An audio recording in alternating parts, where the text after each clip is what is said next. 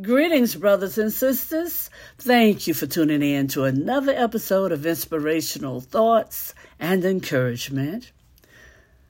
We're going to continue on with the topic 10 bad habits that Christians need to resist. High pressure dating.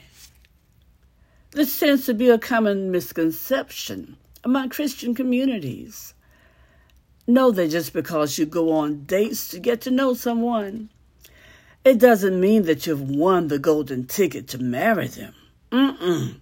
Going on dates simply allows two people to learn more about each other and enjoy the company of one another. Amen. Accept the time together at face value. Plus, marriage talk on the first date has been known to scare people away, right?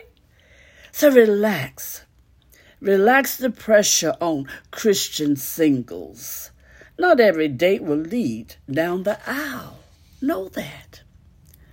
Also, we're going to talk about casually using the word intentional.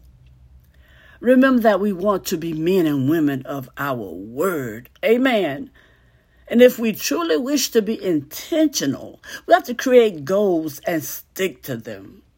Find a friend or family member that can hold you accountable. But do not claim to be intentional while not taking the steps to truly do so. Amen. True intentional living will take not just intentions, brothers and sisters, but following through with actions. And when you live intentionally, your journey will be blessed. Your life will be blessed you will truly be a blessing to others.